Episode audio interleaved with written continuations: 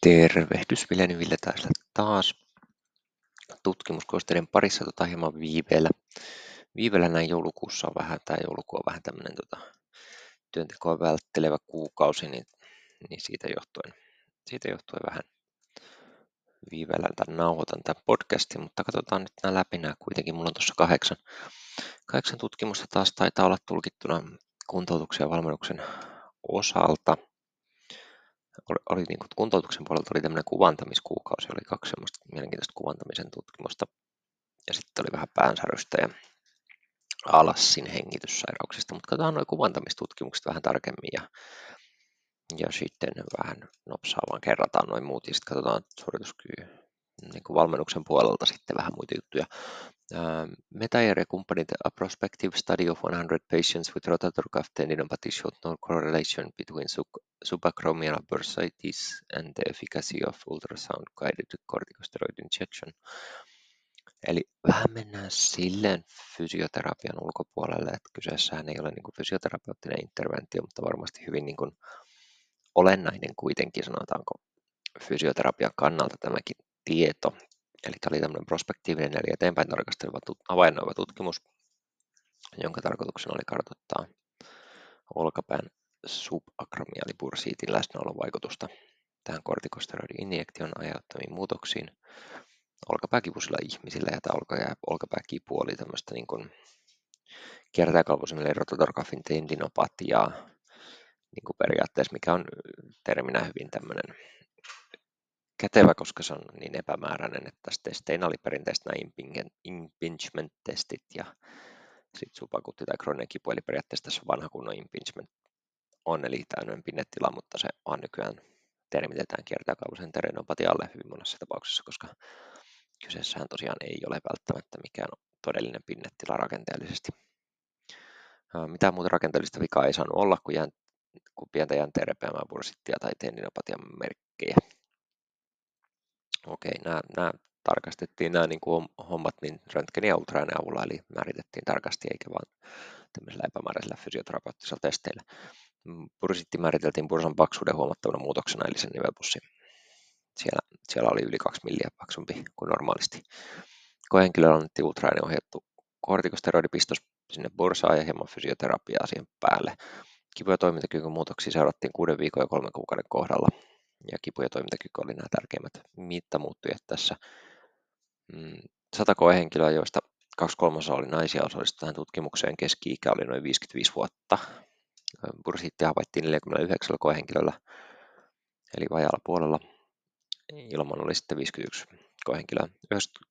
90 koehenkilöä pysyi mukana kolmes kuukauden seurannassa. Siinä ryhmässä, missä pursiittia ei havaittu, oli keskimäärin merkitsevästi nuorempi ja aktiivisempi otos. Aktiivisuus oli tosi ihan niin kuin, tosi karkeasti määritetty. Että hyvin rajallisesti voidaan sanoa, että he olivat fyysisesti esimerkiksi aktiivisempia, mutta oli nuorempia kuitenkin, joilla ei ollut sitä bursiittia sitten kuitenkaan. Mm, muuten kliinisissä tai kuvantamistutkimuksissa ei havaittu eroja ryhmien välillä. 60 prosenttia koehenkilöistä saavutti kolmen kuukauden seurannassa yli 30 prosentin parannuksen kivussa ilman merkitseviä eroja ryhmien välillä. Eli yli 30 prosenttia parannusta pidetään usein niin kuin kliinisesti eli käytännössä merkitsevänä tuloksena ja eli näistä siis 60 prosenttia saavutti sen. Ei-bursiittiryhmässä tämä niin kuin, osuus oli 63 prosenttia ja bursiittiryhmässä 57 prosenttia, eli aika vähän, vähän eroa oli sitten loppujen lopuksi näiden välillä. Toimintakyvyssä kolmen kuukauden kohdalla nämä samat luvut tämmöiseen niin käytännössä merkitsevään parannukseen oli, oli 52 ja 49 prosenttia, eli siinäkään ei, ei suuria eroja kuuden viikon kohdalla bursiittiryhmässä oli merkitsevästi enemmän paremman vasteen saaneita, vaikka keskimäärin merkitseviä eroja ei havaittukaan.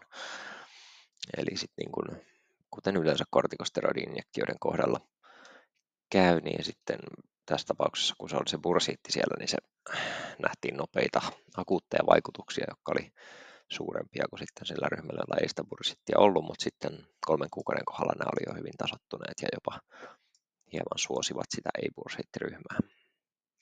Jälkianalyysien perusteella hyvä kliininen vaste kuuden viikon kohdalla oli merkittävästi yhteydessä hyviin tuloksiin kolmen kuukauden kohdalla siitä huolimatta, siis mitä äsken sanoin. Niin ihan silleen mielenkiintoinen havainto. Myös positiivinen anestesiatesti ja tyytyväisyys oli yhteydessä parempiin kliinisiin löydöksiin anestesiatesti liittyy melko hyvin tähän niin 20-30 minuuttia pistoksen jälkeen seuranneeseen kivunlievitykseen. Ja tämmöinen anestesiatesti tarkoittaa siis sitä, että se oli niin kuin positiivinen testi tuli. Positiivinen testitulos on se, että saatiin 80 prosentin kivunlievitys heti pistoksen jälkeen, eli tämän kortikosteroidipistoksen jälkeen. Niin tota, se oli sitten yhteydessä tähän parempiin löydöksiin, jos se auttoi heti. Tulosten tulkinnassa on hyvä huomioida etenkin lyhyt seuranta-aika, eli, eli tässä niin kuin monesti on kortikosteroidipistoksia kannattaa tarkastella 12 kuukauden aikana, eli tota, se kolme kuukautta on hyvin, hyvin lyhyt aika tässä, mutta tutkimus ei myöskään ota kantaa siihen niin fysioterapiaan, että kaikkihan sai fysioterapiaa pikkusen, mutta vaikuttaa kuitenkin siltä, että aika kortikosteroidipistoksella hoidettaessa olkapääkivun yhteydessä havaittava bursiitti ei juuri vaikuta pistoksen tuomiin tuloksiin kivussa tai toimintakyvyssä. Pienterotosi saattaa olla lyhyemmin seurantaa, jolloin, jolloin pistoshoito voi vaikuttaa bursiittiryhmässä paremmin, mutta niin kuin pitkällä aikavälillä, kun sinne lyödään sitä korti, kortikosteroidia, niin se, sillä ei loppujen lopuksi ole sitten väliä, onko siellä todellisuus joku bursiitti vai ei, mikä on ihan mielenkiintoista. Okei, okay, Han ja kumppanit, uh, some magnetic resonance imaging findings may predict future low back pain and disability. Tämä on, tota, tämä oli järjestelmän katsaus ja meta-analyysi, ja tämä on tämmöinen ikuinen kiistanaihe tästä niin kuin, varsinkin kun puhutaan jostain vaikka vaikuttavuudesta ja muusta, että kannattaako lähteä kuvantamaan alaselkäkipusia, niin tässä taas mennään. Näitähän on, tämä on tämmöinen ikuinen kiista-aihe ja nykyään vaikuttaa siltä, että kuvantamista tehdään hyvin paljon turhaa. Mutta mennäänpä tähän asiaan. Eli järjestelmän katsaus meta-analyysi, jonka tarkoituksena oli kartoittaa erilaisten selkärangin kuvantamislöydösten yhteyttä tulevan kivun ja toimintakyvyn muutosten riskiin sellaisilla henkilöillä, joilla on tai ei ole alaselkäkipua kuvantamishetkellä. Laaja on siis, niin kuin tämä, tämä kysymys on laaja, siis otetaanko henkilöitä, joilla on tai ei ole alaselkäkipua ja sitten katsotaan, että onko tulossa sitten kivun toimintakyvyn muutoksia. Mutta kuitenkin niin kuin, tarkoituksena on se tulevan alaselkäkivun toimintakyvyn heikkenemisen riskin kartoitus. Myös RCT-tutkimuksia otettiin mukaan, mutta pääasiassa haettiin niin pit- havainnoivia pitkittäistutkimuksia. RCT-tutkimukset siinä mielessä ongelmallisia, kun niissä yritetään puuttua kuitenkin, kuitenkin asioihin jolla interventiolla usein. Mm, kaikenlaisia rangan magneettikuvantamisella tehtäviä löydöksiä laskettiin mukaan, mutta esimerkiksi löydösten tarkempaa sijaintia, laajuutta tai vakavuutta ei huomioitu. Eli ihan vaan lähinnä mietittiin sitä, että mikä on se menetelmä, eikä niinkään sitten, että kuinka suuri tai vakava se vaiva on. Esimerkiksi joku joku tämmöinen välilöön pullistuma tai degeneraation taso tai jonkun muun vastaavien muutosten taso. Hakumenetelmät oli hyvin avattu, tutkimusten laatua tarkasteltiin, mutta menetelmä oli, oli melko karkea, muistaakseni aika semmoinen novelli, että eivät käyttäneet mitään semmoista hyvin tyypillistä niin kuin, laadun tarkastelun menetelmää.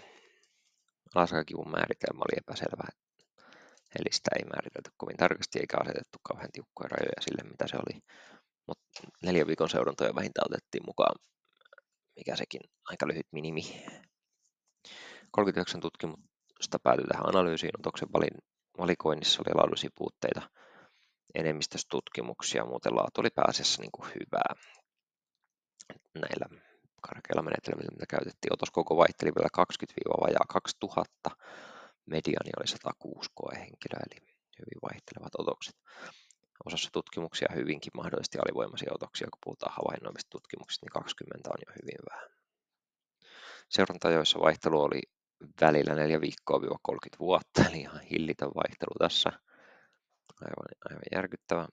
28 tutkimusta tarkasteli alaselkäkipusia, 8 tarkasteli otosta, jolla ei ollut alaselkäkipua, ja neljä oli sitten sekajoukkoja.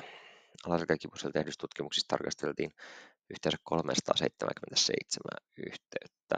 Tekijöinä oli muun muassa Modic-muutokset 1, 2, 3 tai sitten yksi ja tai kaksi, muistaakseni tässä on joku kirjoitusvirhe, muutokset, välilevyn rappeuma tai degeneraatio, tuttavallisemmin hermojuurikompressio, välilevyn pullistuma, sitten näitä high intensity zoneja, eli korkein intensiteettialueita, joka on mun suomennossa, en tiedä onko tälle parempaa nimeä, mutta se viittaa kuitenkin välilevyssä oleviin vaurioihin, tähän niin kuin siihen periaatteessa, että kuinka intensiteettinen se, se kuvantamis, öö, se väri vai valo, valon määrä on kuitenkin siinä, niin mikä viittaa siihen niin kuin vaurion, vaurioalueeseen. ja sitten muutamia muita yksittäisiä menetelmiä. On huomautettava, että tutkimusmenetelmät ja löydökset oli usein niin heterogeenisia, että vain osa muuttujista ja tekijöistä saatiin niputettua meta-analyysiksi. Esimerkiksi värilevyn rappeuma tai degeneraatio, niin sitä tutki kahdeksan tutkimusta, mutta analyysi koskee vain neljää tutkimusta, eli vain puolet päätyi meta-analyysiin. Tämä on ongelma siinä mielessä, että sit kun on vähän tutkimuksia meta-analyysissä, niin se ei ole kauhean luotettava. Ja se on, se on vähän semmoinen tulkinnanvarainen sitten mitä siitä hyötyy. Ja sitten toisaalta yksittäisiä tutkimuksia on vaikea niputtaa semmoiseksi järkeväksi yhteenvedoksi sitten erikseen. No joo, pitkällä seurannalla modit muutosten merkitsevä yhteys oli, oli sitten tota, olematon, mutta lyhyellä, lyhyellä aikavälillä nämä modik-muutokset yleisesti ja sitten tyypin yksi modikit niin oli merkitseviä. Ja sitten välilevyn rappeamassa pitkällä seurannalla kivun ja toimintakyvyn osalta. Mm, yhteydet ei kuitenkaan vaikuta pääosin johtavan kliinisesti merkitseviä eroihin ja oli, oli muutenkin hyvin pieniä. Välilevyn degeneraation osalta tutkimusmäärä oli vähäinen, mutta pari tutkimusta sai toimintakyvyn osalta selkeämmän vedonlyöntisuhteen eli tämän odds ration aikaiseksi yhdistäen löydökset toimintakyvyn heikkenemisen riskiin. Kivuttomilla yksilöillä Tutkimus tarkasteli eniten välilevyn degeneraatiota ja pullistumaa, lisäksi muita muuttujia, missä tutkimusten määrä oli kaksi tai vähemmän, eli hyvin pieniä määriä tutkimuksia. Ainoastaan kivun riskiä käsiteltiin kivuttomilla ihmisillä.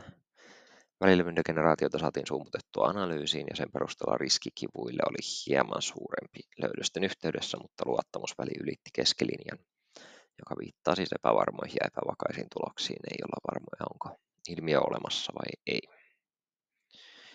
Muut ei-sumutetut tutkimukset aiheesta ei viittaa korostuneeseen riskiin. Välilevyn pullistuma tai juuri muutkaan löydökset ei vaikuta olevan selkeästi yhteydessä kivun riskiin. Kivuttomilla yksilöillä tai ainakaan mitään selkeää trendiä ei ollut havaittavissa. Yhdessä tutkimuksessa nämä high intensity zoneit, high intensity zoneit eli korkean intensity-alueen havainnot lisäsivät riskiä merkitsevästi. Sekajoukoissa kaksi havaintoa 14 osoittautui merkitseviksi. Nämä oli modikmuutokset 1, 2 tai 3 ja välilevyn pullistuma. Molemmat vuosien seurannan perusteella, mutta yksittäistutkimuksista, eli ei, ei kehtaa yleistää liikaa. Enemmistö ei löytänyt yhteyksiä löydösten ja kivun tai toimintakyvyn muutosten väliltä. Tulosten tulkinnassa on hyvä huomioida tämä kivun yksilöllinen kompleksiluonne ja sitten tämä yleensä tutkimusasetelmaan liittyvät puutteet esimerkiksi alaselkä kivun määrittelystä, myös, mutta myös sitten näistä kuvantamislöydösten tulkinnasta ja siitä, että esimerkiksi justiinsa näitä ainoastaan sitä niin kuin menetelmää ja tyyppiä huomioitiin tässä. Tämä lailla verkolla kun kalastetaan, niin silloin tulee epämääräisiä tuloksia. Tämä on monenta kertaa käyty tässä podcastissa ja näissä koosteissakin läpi, joka sinänsä on ongelma, mutta toisaalta valottaa semmoisia karkeita, karkeita yleistyksiä joistain asioista ilman menemättä sen syvemmin yksityiskohtiin. Mutta vaikuttaisi kuitenkin siltä, että suuri osa kuvantamislöydöksistä ei ole yhteydessä kivun tai toimintakyvyn heikkenemisen riskiin, alaselkäkipusilla tai kivuttomilla, yksilöillä on kuitenkin jotain muutoksia, kuten modikit ja välilevyrappeamat, jotka saattaa olla yhteydessä esimerkiksi kipuihin. Näiden riskien käytännön merkitsevyys ja vaikuttavuus on kuitenkin epäselvä, eli ei vieläkään voida sanoa, että siellä niissä kuvantamislöydöksissä olisi jotain semmoista, mikä pystyisi meillä ennakoimaan esimerkiksi alaselkäkivun riskiä niin kuin kauhean varmalla todennäköisyydellä. Eli kuvantamislöydökset ei vieläkään saa, saa vahvaa tukea taakseen. Okei, tässä oli tota, neurologisen fysioterapian osalta oli ALSI, ALSI RCT ja tässä kokeiltiin hengitys, hengitysharjoittelua. Ja sen perusteella todettiin, että melko kevyen intensiteetin vastustettu hengitysharjoittelu voi aiheuttaa merkitseviä muutoksia etenkin uloshengitystoimintoihin, mutta mahdollisesti myös tämmöisiin bulbaaritoimintoihin, eli nielemiseen, puheeseen, syljen eritykseen ja niiden säilymiseen ALS-potilailla verrattuna semmoiseen niin placebo-hengitysharjoitteluun tai valehengitysharjoitteluun, niin shamiin mieluummin kuin placebo, missä sitten hengitettiin samaan masiinaan ilman vastusta. Eli hyödyllistä voi olla hengitysharjoittelu alsissa, jos haluaa. Jos ongelmana, etenkin jos siis ongelmana on nämä niin bulbaritoimintojen heikkous, eli nielemisen puheen sylierityksen ja hengitystoimintojen heikkous, näinhän ei aina tietenkään ole välittömästi. Sitten oli toinen, oli järjestelmän katsaus ja metanalyysi. Nyt oli kaksi näitä, kun tutkimuksia, kiinnostavia tutkimuksia löytyi aika heikosti, niin otin sitten kaksi järjestelmästä katsausta mukaan mm, päänsärvyistä ja, ja siinä oli paljon ongelmia tässä, tässä katsauksessa, vaikka oli hyvinkin korkeassa, korkeasti arvostetussa Journalist Physical julkaistu, niin täällä oli tosi kummallisia ratkaisuja esimerkiksi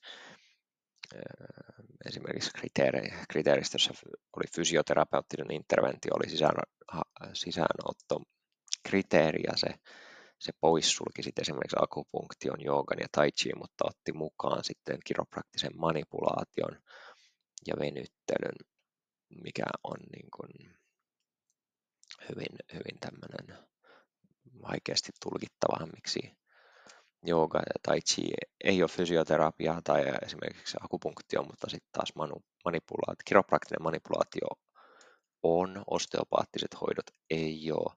Eli tässä mentiin niin kuin tosi vaikealle, harmaalle alueelle, jossa tehtiin hyvin tämmöisiä niin kuin tutkijavetoisia valintoja, mitkä voi vaikuttaa löydöksiin, mutta kuitenkin niin kuin vaikuttaa siltä, että kuivan manipulaatio etenkin toimii lyhyellä seurannalla tämmöiseen niin servikogeeniseen tai kervikogeeniseen päänsäryn intensiteetin ja frekvenssin vähentämiseen, mutta manuaalitekniikat yhdistetty liikeharjoitteluun sitten auttoi mahdollisesti myös pitkällä aikavälillä.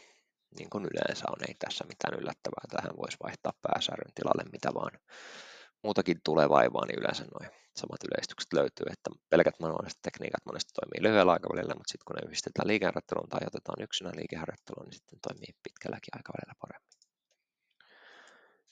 valmennus öö, oli kuulkaa lämmittelypituuksista, mm, lihaksen häpeuttokyvystä ja, ja hemoglobiinimassasta ja ba, ba, ba, ba. sitten oli hip thrusteista, lelantionostosta. Käydään tota, mm, pari näitä.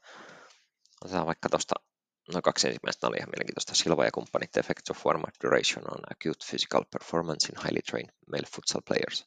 Eli aika lailla otsikko kertoo kaiken. Pikainen akuutti interventiotutkimus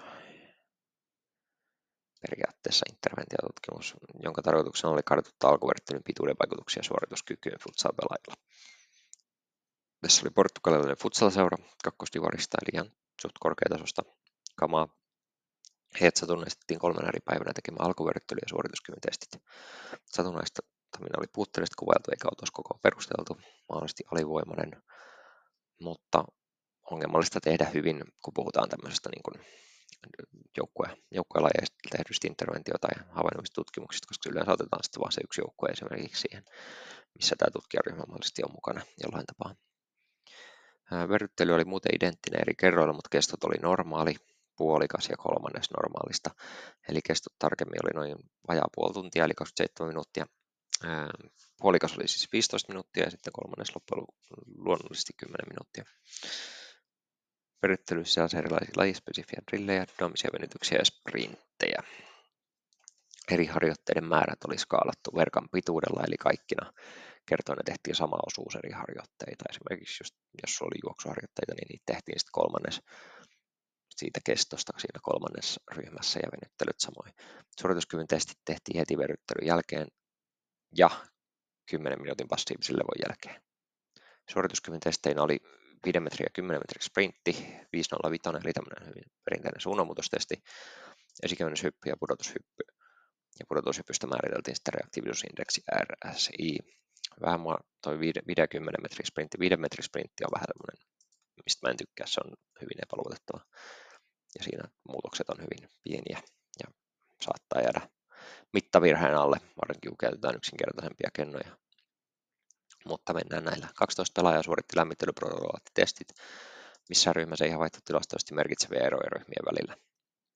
Tietynlaista trendiä oli kuitenkin havaittavissa. Tulosten sisällä oli kuitenkin huomattava vaihtelua ja vaikutuskokojen luottamusvälit yleensä hyppi olemattomista suuriin. Tämä on aika tämmöinen suuri varoitusmerkki. Eli puhutaan niin efektikoista, eli vaikutuskoot, efektikoot, niin ne hyppi niin kuin siitä, että oli hyvin olemattomia eroja, oli, oli tosi suuria eroja niin kuin näillä välillä. Ja tämä on kertoo siitä, että tässä on jotain, jotain jemmassa näissä vaikuttavissa tekijöissä. Lyhyt ja hyvin lyhyt lämmittely sai suurempia vaikutuksia sprinttituloksiin, sprinttituloksiin välittömästä veryttelyn jälkeen, mutta tulos palautui kohti lähtötasoa 10 minuutin odottelun jälkeen. Tämä normaali mittainen verryttely taisi sai hieman vaimeempia tuloksia, mutta se sprinttisuoritus pysyi melko muuttumattomana 10 minuutin levon jälkeen. Eli mitä pidempi lämmittely periaatteessa oli, niin sitä pidempään ne vaikutukset sprinttitulokseen säily, vaikka ne oli vaimeampia. suunnanmuutosnopeudessa muutoksia ei havaittu korkeintaan pientä heikkenemistä kaikissa ryhmissä, eli lämmittely vaikutti negatiivisesti suunnanmuutosnopeuteen. Hyvin lyhyen verryttelyryhmä sai todella vaihtelevia tuloksia suunnanmuutosnopeudessa. Se vaihteli kohtalaisen positiivisen ja kohtalaisen negatiivisen muutoksen välillä. Eli tosi yksilöllisiä tai jotain muita, muita tota, vaikuttavia muuttuja oli tässä mukana. Esikevennyshyppy ja reaktiivisuus keskimäärin parani kaikilla ryhmillä verryttelyn jälkeen, mutta tulos palasi lähtötasoon tai jopa sen alle 10 minuutin odottelun jälkeen kaikissa ryhmissä. Tulosten tulkinnassa on hyvä huomioida pieni mahdollisesti alivoimainen otos, tulosten suuri vaihtelu ja sitten tämä verryttelyn sisältö, kun puhutaan, pohditaan ja puhutaan yleistettävyydestä. Vaikuttaisi kuitenkin siltä, että verryttelypituudella voi olla vaikutuksia suorituskykyyn, mutta vaikutusten säilyminen ja suuruus on hyvin epävarmoja, eli se, että onko, onko niin kuin käytännön merkitystä, niin se on hyvin, hyvin epävarmaa ja että mikä, mikä oikeastaan niin vaikuttaa siihen vasteeseen, niin se, se jää epäselväksi, mutta jotain siihen vaikuttaa, koska tässä vaihteli tosi paljon nämä tulokset. Myös lyhyen verryttely voi kuitenkin, niin verryttelyllä voi kuitenkin pärjätä aika hyvin. Jopa niin kuin kolmannes saattaa riittää siihen, että ei ainakaan niin hallaa hirveästä aiheuta. Mutta vaikutusten osalta etenkin niin lineaarinen juoksunopeus saattaa säilyä vähemmän aikaa, jos verryttelee lyhyemmän aikaa. Plotkin kumppanit, iso tutkijaryhmä, tässä oli Vikotskia ja Robertsia mukana myös ja kaikkia tämmöisiä, niin tota, silleen niin kuin nimiä, nimiä oli um, hip thrust and back squat training, eli sit similar gluteus muscle hypertrophy and transfer similarity, similarly to the deadlift. Eli satunnaista kontrollitutkimus, jonka tarkoituksena oli verrata takakykyä lantionnosta harjoittelun vaikutuksia lihasvoimaan ja pakaralihasten hypertrofiaan harjoittelun kokemattomilla aikuisilla, eli ei harjoittelukokemusta tai harjoitustaustaa aikaisemmin. Koehenkilöt satunnaistettiin kahteen ryhmään, ryhmä, jossa alaus oli puutteellisesti kuvailtu. Molemmat ryhmät teki vastusharjoittelua noin kahdesti viikossa yhdeksän viikon ajan semilyhyt interventio. Toinen ryhmä teki kyykkyjä toinen lantionnostoja, eli näitä hip thrusteja, eli missä selkä on korotettuna ja on lisäpaino siinä lantiolla. Mm, kaikki harjoitussessiot oli valvottu ja annostelu oli progressiivisesti lisätty ja se käsitti 3-6 sarjaa 8-12 toistoa. Alussa sarjoja kolme ja sitten viikolla seitsemän niitä oli kuusi. Painoja lisättiin tai vähennettiin, mikäli toistoikkunan rajat saavutettiin, eli tämmöistä joustoa siinä harrastettiin. Sarjojen välistä palautusaikaa ei kuitenkaan mainita. Pakaralihasten etu- ja takareiden sekä lähentäjien poikkipinta-ala mitattiin magneettikuvantamisella, mikä on ihan kiva. Se on aika, aika niin kuin hyvä tekniikka tässä, mutta toki vaivalloinen ja kallis. Mutta just lisää sitä luotettavuutta. Lisäksi tehtiin kolme, 13 maksimit takakyykyssä lantionnostossa ja maasta vedossa sekä hieman kuumallinen horisontaalisen voimantuoton testi.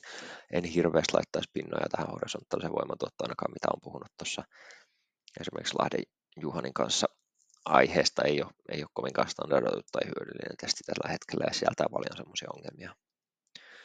Myöskään koostumusta mitattiin erillisessä mittaussessiossa kartoitettiin pakaraliasta EMG-aktiivisuutta takakyykyn ja lantionnoston kymppimaksimisarjoissa. Tämä tehtiin, jotta voitaisiin tarkastella, onko pakaralihasten syttymisen, syttyminen yhteydessä lihasten liikkeiden aiheuttama lihaskasvu on vähän tämmöinen ylimääräinen tutkimuskysymys, turha, turha sinänsä, mutta mennään sillä otoskokoa ei perusteltu, saattaa olla alivoimainen. Ihan ok 35 henkilöä kuitenkin, en ihan niin huolissani ole. 23 oli, 23 oli naisia ja nämä pitäytyvyysharjoittelut oli hyvää, keskimäärin alle yksi välinjännyt harjoituskerta oli siellä. Yksi koehenkilö putosi vaan pois. Pakaralihaksissa havaittiin molempia harjoitteiden kautta kasvua ilman selkeitä eroja ryhmien välillä. Ryhmien sisäinen vaihtelu oli tosin melko suurta. Pientä trendiä oli lantion nostossa niin kuin sen paremmuudesta, mutta havaittavat erot oli melko olemattomia verrattuna siihen takakyykkyyn. Toki hypertrofiaan vaikuttaa monet tekijät, kuten vaikka ravinto ja lepo. Niin sen takia se voi osin säältä, niin kuin, selittää tuota sisäistä vaihtelua myös.